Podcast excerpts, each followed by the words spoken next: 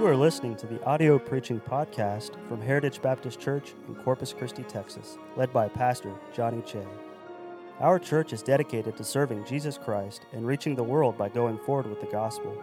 We pray that you will be helped and blessed by this message from God's Word. In 1917, a businessman named Frederick Lehman uh, ran into some financial struggle. He went from uh, working and making a good amount of money to barely making it by working at a citrus factory. And uh, he was a saved man. He tells of how he trusted Jesus when he was 11 years old walking through a crab apple orchard. You know, this, I'm just going to stop here.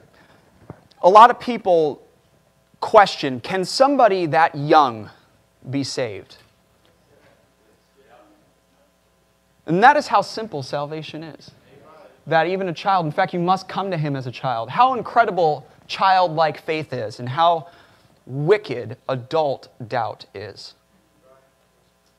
A child comes with nothing in their hand. A child comes understanding what grace truly is. They haven't gotten to the, they haven't become cynical enough to doubt Almighty God. There's going to be plenty of people who stand at the judgment seat one day and they're going to have a lot of things in their hand. They're going to have good works in their hand. They're going to have their religion in their hand. They're going to have their denominational title in their hand. They're going to have their baptism in their hand. They will not be saved. The songwriter said, Nothing in my hand I bring, simply to the cross I cling.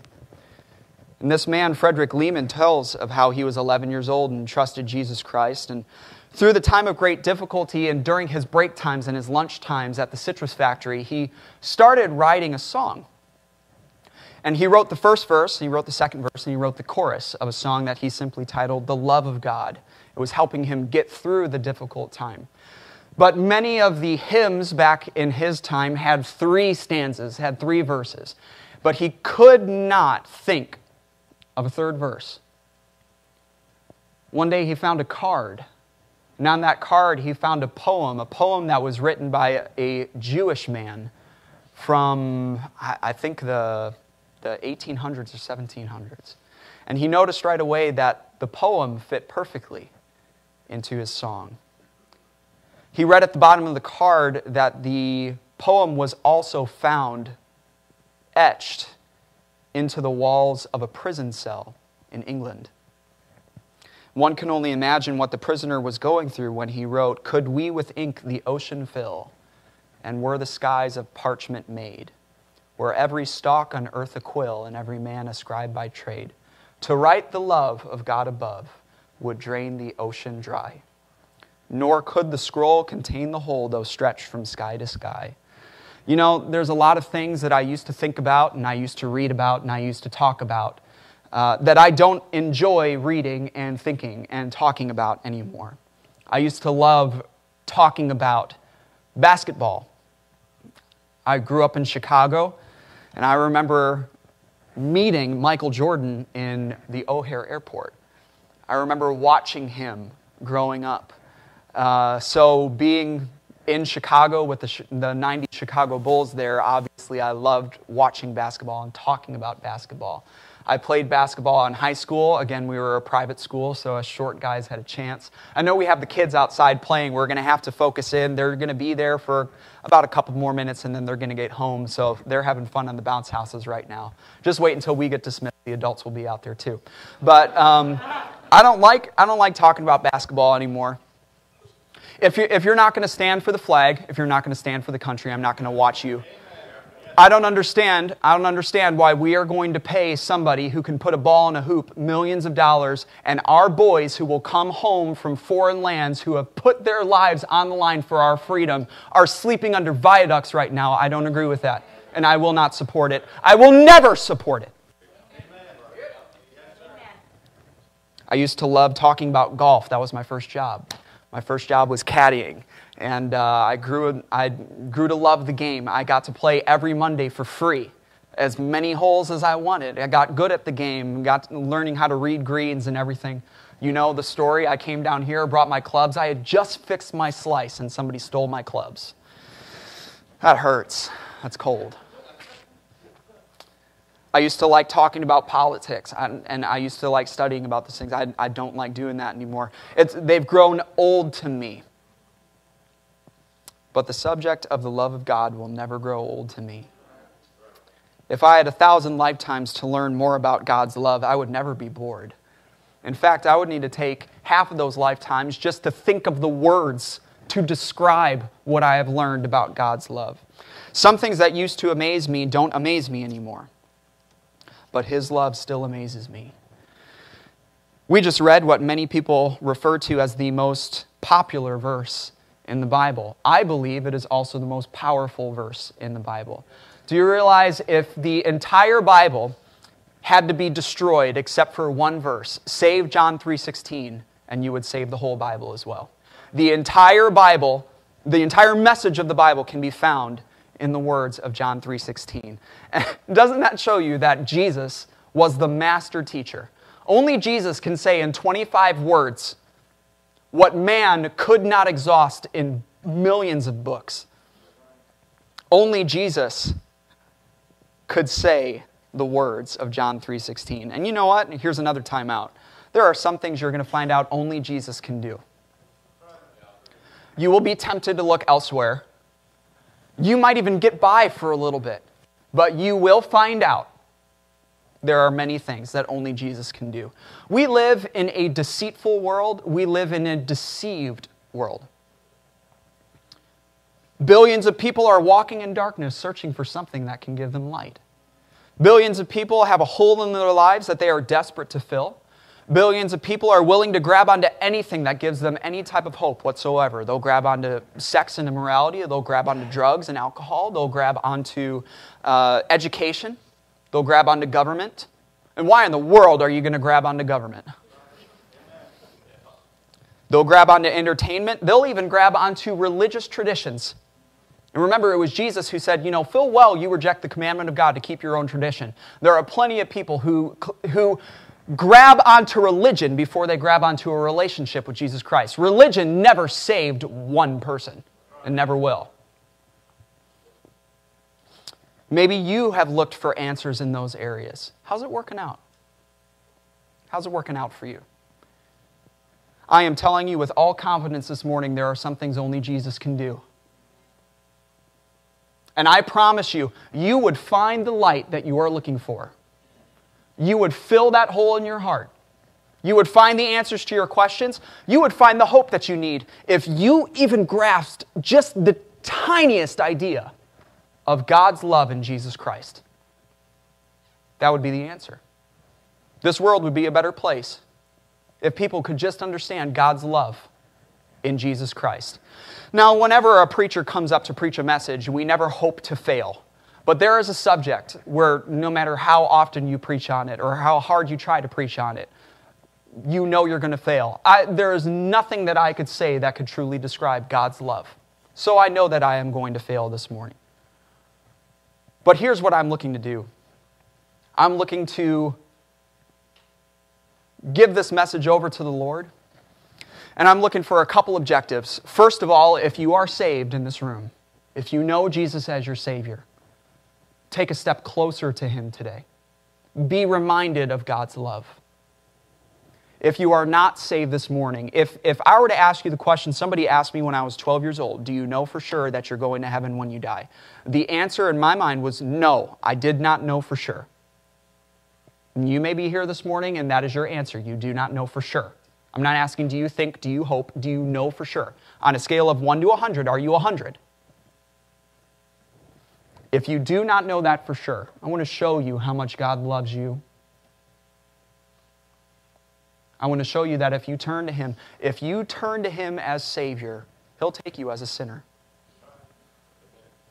A lot of people don't like admitting that they're, a, that they're a sinner. Being a sinner is what makes you eligible for a Savior. If you're not a sinner, he, he came not to call the righteous, but sinners to repentance. If you stand before God one day with your own righteousness in your hand, it'll take you to hell for all eternity. God's love is like a diamond. Ladies love diamonds, right? God's love is like a diamond. It's one precious jewel, but it's made up of countless facets. Every way you look at it, there's another side that brings more beauty and more light and more color, but it makes up the treasure of the whole. And I just want to bring out a couple here that I see in this verse. Number one, God's love is a heavenly love. And that's easy for us to say, but I want you to think about that for a moment. God's love is a heavenly love. For God so loved the world. Stop. I have been accused of being a lot of things. I have never been accused of being smart. There are many things I've come across in my life that I do not understand. I love standing on the piers over on the water or over towards the Lexington and watching those barges come by. I do not understand how something made of metal can float. I don't understand that.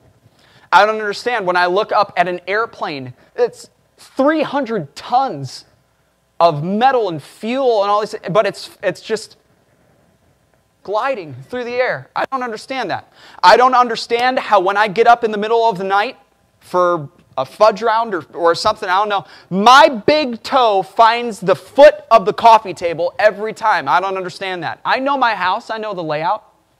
Every time, boom! I don't understand that. I don't understand women. and I have given up on trying. Some of you in here have contributed to my giving up. Thank you very much. I, no, no, no, I'm appreciative. You've saved me time. You've saved me time and effort. Thank you. Now, I can give people some very simple answers to make you think that I understand what's happening. How can a metal ship float? Buoyancy. How can an airplane fly? Aerodynamics. Why do you constantly stub your toe? I'm an idiot. Why don't you understand women? They're just different. That was a good word. That was a chosen word. I chose that word very carefully. But ask me why God would love the world. I've got no clue. You know, I'm so glad I don't have to fully understand something in order to believe it. There's a lot in this world. You know, many, pa- many people who claim to be atheists. I spoke to somebody who claimed to be an atheist. I spoke to him for five minutes last week. And at the end of five minutes, oh, I guess I'm not an atheist. Many, many people who claim to be an atheist say that they're atheists because they don't believe in God. Really, it's just they don't understand Him. Now, do you want a God that you fully understand? If I could, I don't want a God that I can fully understand. If I could fully understand God, why couldn't I be God? And you don't want me to be God, trust me. There are plenty of things that you believe in that you don't fully understand. You got in a car this morning and you put the key in and you turned it. You don't understand everything that's going on here. Now, some, some of you are very mechanical, but open up that hood and name every part and what it does. You have no clue. But when you turn that key, you are saying, I believe that this is going to start.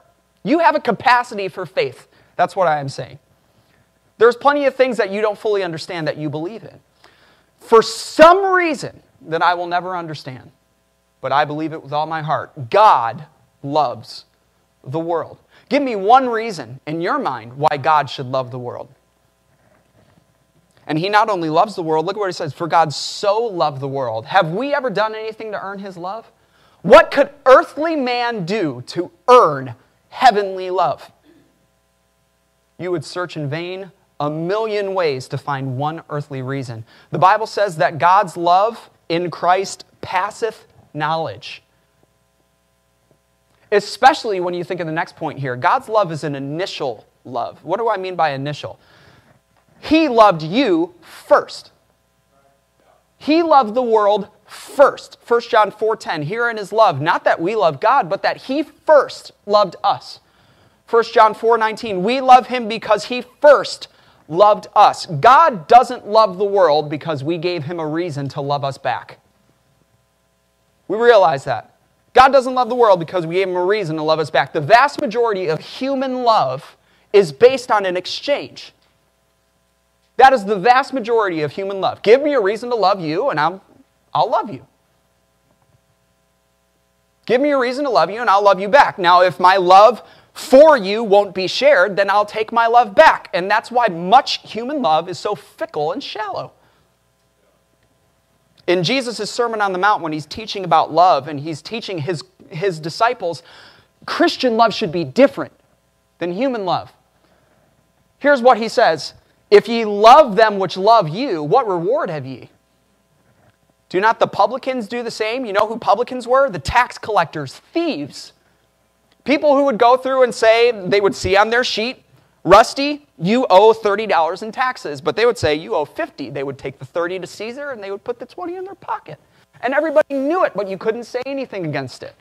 So Jesus, in using this illustration of love, says, even the thieves of the world will love somebody who loves them back.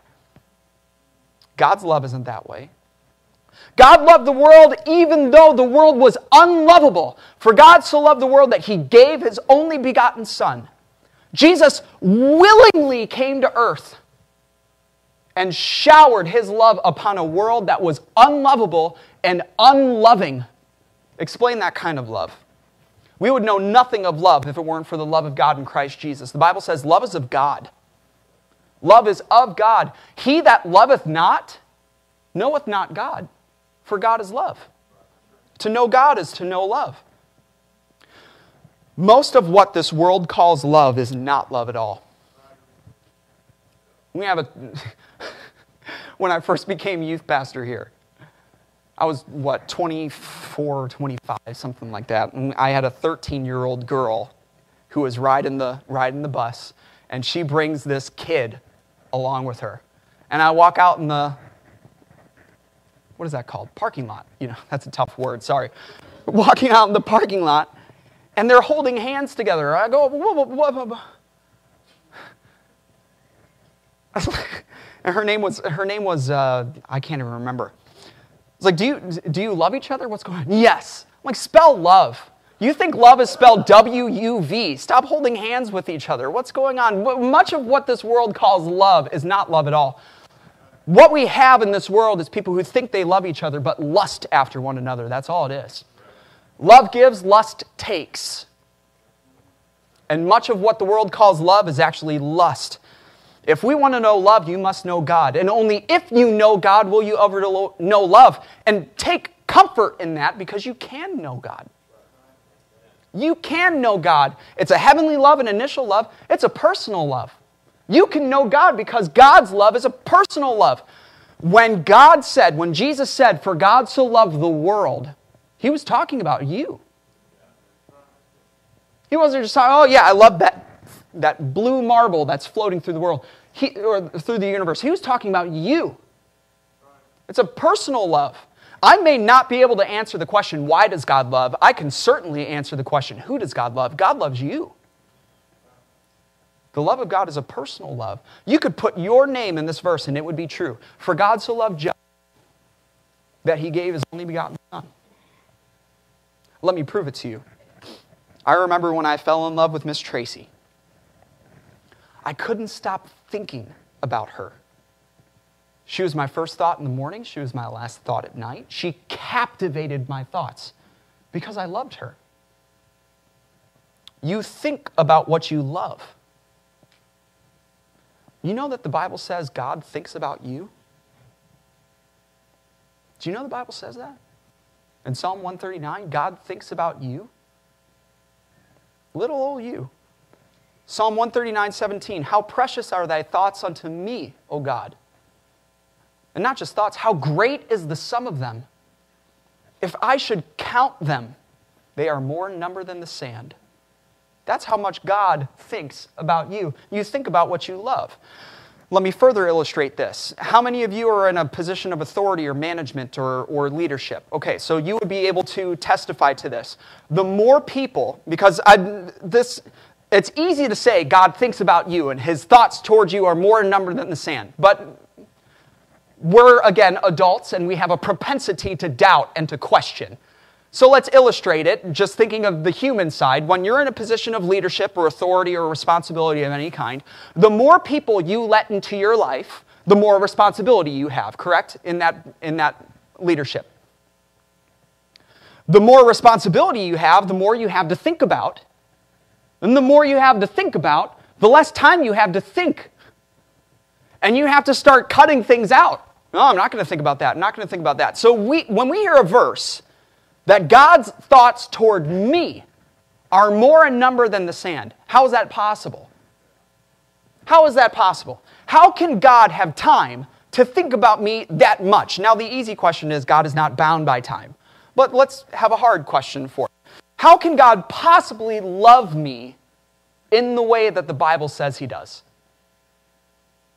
How can he personally love me in the way that he says he does? Now, forgive me, I'm Asian, so I love numbers. I'm not saying I'm good with numbers, I'm just saying I love numbers. If you put my blood, it's in my blood, if you put my blood underneath a microscope, you'd find soy sauce, you'd find sesame oil, you'd find uh, an irresistible urge to start a dry cleaning business, and you'd find a love for numbers. So I love numbers. So, all right, rein it in, rein it in. In mathematics, anyone here good at math? Anyone love math? Yes? Anyone? Okay, good. So I hope I'm not wrong. I don't think I am. But in mathematics, you have a term infinity, and it represents something boundless or limitless. It can refer to, uh, it can represent a lot of different things, but a lot of times it, it represents a boundless or limitless number. Now, with that being said, if you were to divide infinity, are we following? I've lost some of you already. Math of what? okay. If you were to divide infinity by any finite number that isn't zero, the answer would be infinity. Right? It doesn't matter how large the number is, if you divide any number that is finite, not zero, it's going to be infinity.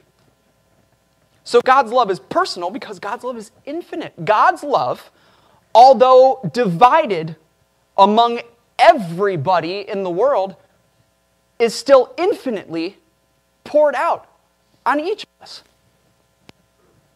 I remember going to Brazil and I got to see the Amazon River. Now, I grew up again in Chicago, so the biggest body of water I ever saw was Lake Michigan.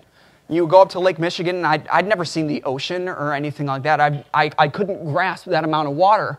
And I remember seeing the Amazon River for the first time and thinking, that's not a river, that's a lake. It's enormous, and it was low when I was there. It wasn't even close to getting up to the banks where it usually is. A preacher said this God's personal love for me is like all the water of the Amazon River flowing to nourish one flower. And that's God's love for you. That's God's love for me. Now compare that to how little you love God back. God's thoughts for you are more in number than the sand. Sometimes you go days without thinking about Him. Think of the ocean of love that God has given to you when He sent His own Son to die in your place. And then think of the puddles of love that we have returned to Him. How often has God called to you in love, but you've turned Him away? How many times has He called you to pray, but you stay on the couch and watch TV instead? How many times has He called you to read your Bible, but instead you play on your phone? How many times has He called you to come to church, but instead you sleep in, or you go out to a restaurant, or you go to the beach, or you watch a ball game? How many times has He called you to come to Him, but you turn to a hobby instead? Or He calls you to come to Him, but you turn to the bottle? Or He calls you to come to Him, take my yoke upon you and learn of me, for I'm meek and lonely in heart, but instead you turn to drugs and prescriptions. How many times has He reached out to you in love and you ignored Him? And yet, God still loves you. He still loves you. You've blasphemed His name before. He still loves you. You've joked about His existence before. You've denied His truths before, and yet God still loves you. You've sinned against Him more times than you could ever write down. You've silenced his voice as he spoke to you in church. You've laughed at his preachers. You've mocked his followers, and yet God still loves you. We often fail, and yet God's love never fails. Because God's love is also an unconditional love. Well, let's get serious now. Some of you are here this morning with, with burdens so heavy you don't know how you're going to make it through another day. Now you're here and you're smiling, and nobody else knows, but you are burdened down and you know it beneath cares of things that you cannot handle on your own. Your business is struggling, your finances are wavering, your family is splitting, your health is diminishing, your children are hurting, your marriage is faltering. Your dreams are fading, and the devil is fighting you. And you're wondering if God loves you enough. You're here wondering if God loves you enough to deliver you. Deliver you. He gave his own son to die for you. Deliver you? You're here fearful and anxious about the state of the world, wondering if God loves you enough to give you peace? Give you peace? He gave his son to die for you. You're here wondering if God loves you enough because, because you're broken or you're breaking from the consequences of your own sin. Many times, a broken heart or a breaking heart is from sin and our own sin that we have brought upon ourselves. And you're wondering if God would love you enough to forgive you. Forgive you? He gave his own son to die for you. Forgive you. What else could God do that would be more difficult for him than giving his only son to die for you? What could we ever ask of him that would show his love more than sending his only begotten son to die in your place? Forgive you? Lead you? Help you? Deliver you? Give you peace? He gave his son for you. Those things are easy. Those things are easy. That's a drop in the bucket. Romans 8:32 He that spared not his own son but delivered him up for, for us all how shall he not with him freely give us all things even though it's nothing but our sin that brings consequences it's nothing but our sin that brings us into the trouble we find ourselves in it's sin that brings darkness it's sin that's, that brings difficulty. It's sin that brings discouragement and confusion and anxiety and fear and doubt. And yet, God still loves you and me. He'll lead you through all your cares. He'll fight all your battles. He'll deliver you from all your troubles. He'll carry you through all of your struggles. And, friend, if you're here this morning drowning in a sea of your own sin, He loves you enough. He'll forgive you of all of them. He'll deliver you from all of them. He'll free you from all your guilt. He'll break every chain. He'll light every path. He'll wash every stain. He'll make all things new because God loves you. And guess what? It'll always be that way because God's love is an eternal love. For God so loved the world that he gave his only begotten Son, that whosoever believeth in him should not perish, but have everlasting life. Jeremiah 3:13 The Lord hath appeared of old unto me, saying, Yea, I have loved thee with an everlasting love. Listen to this. Therefore, with loving kindness have I drawn thee. You know it's God's love for you that drew you here today? There was something else you could have done this morning, but for some reason you're here. According to the Bible, it's God's love that drew you here today. Because He loves you, He, des- he desires to draw you nearer to Him. He wants to be close to you, and not just in this life, but for all eternity. For all eternity in, in heaven. So, why then, I'll play devil's advocate here. So, why then, some people ask, are there some who will spend eternity in hell? If God loves us so much, how could he send anybody to hell? Have you ever heard that question? Have you ever asked that question before? Unfortunately, there's another aspect of God's love that we need to talk about. It's a heavenly love. Uh, you can't understand that, especially when you think He loved you first. It's a personal love. He didn't just love the world, He loved you. And He loves you unconditionally. We certainly don't deserve it, but He loves you still unconditionally. And He loves you eternally. But God's love is also a rejectable love. Did you know that? God's love is a rejectable love. For God so loved the world that he gave his only begotten Son, that whosoever believeth. That's your choice. That's your choice and your choice alone. Nobody God never makes somebody believe. So when people look around this world and they see the heartache and they see the destruction and they see the devastation and they blame God, well, God must not be as loving as he said he is. Can I give you an illustration? One time there was a preacher talking to a friend of his, and, one, and when he was in high school, he decided to become a preacher. The Lord called him to preach. He got saved. The other one became a barber, and he was an atheist. And the preacher constantly was trying to lead his atheist barber to the Lord and could not do it. And the atheist always said, if God is so loving, why is there so much destruction in the world? If God loved people so much, why does he let bad things happen to them? Why does it happen? And the preacher didn't know how to answer that question in a way that would get through to his friend. They were driving through the downtown of the city one time, and the preacher was driving, and the atheist friend was in the passenger seat. And a homeless man walked in front, disheveled, dirty, hair down to his back. And the preacher looked at the barber and he said, You claim to be a good barber, don't you? He said, Yeah, i have been a barber for a very long time. He said, You claim to care about what you do. Yeah, of course I care about what I do. He said, Then why, then why is that man walking through the street without his hair cut? he said, What are you talking about? He said, You claim to be a good barber, you claim to care about what you do, and you want to take care of people and make people look your best. Then why is this man walking through the street looking so disheveled when you call yourself such a good barber? And the man said, Well, that's not fair. He's never come to me for help. Bingo! If you spend eternity in hell one day, it will not be because God didn't love you. No, not one person is in hell today that God rejected. Everybody in hell today is somebody that rejected God. Because God's love is a rejectable love. Why would you reject such love? Why would you doubt that it is powerful enough to save you from your sin?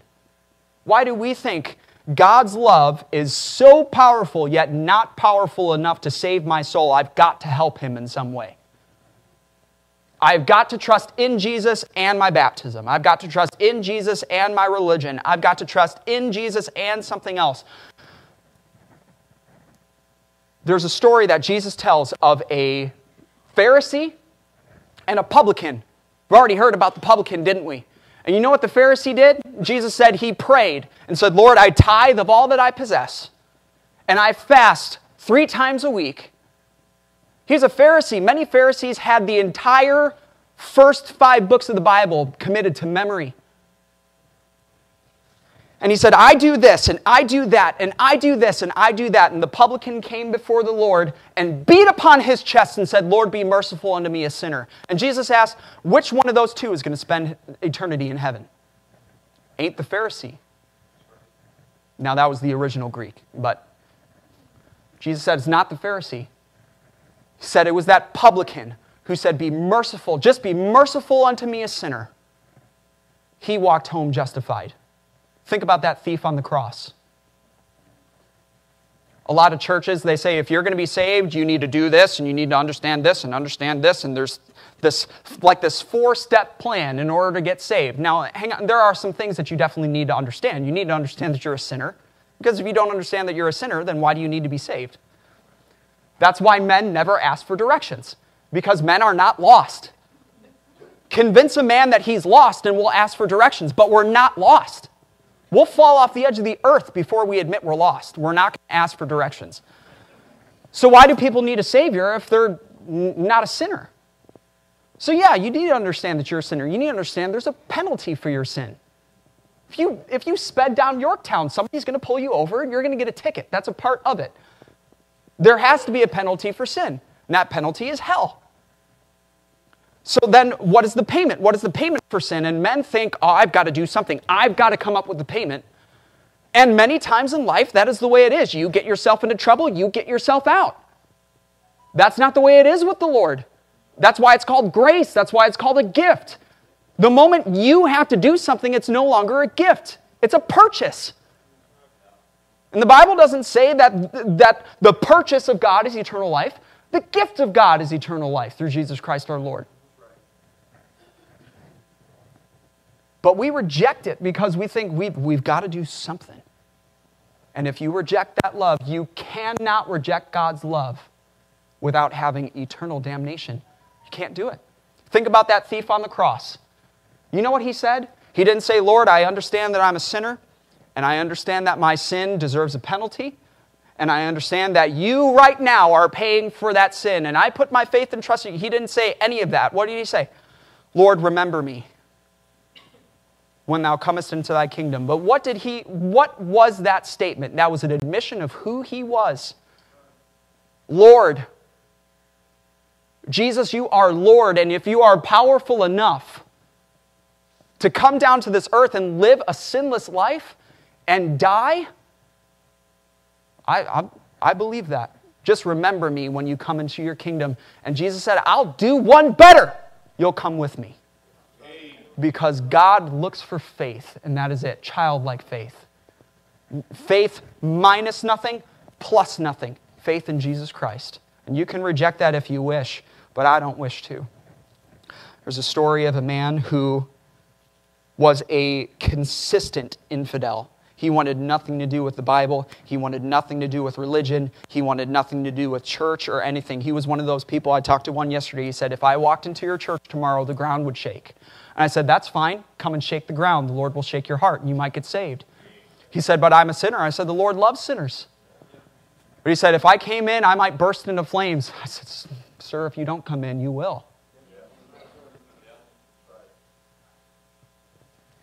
And this man was the same way.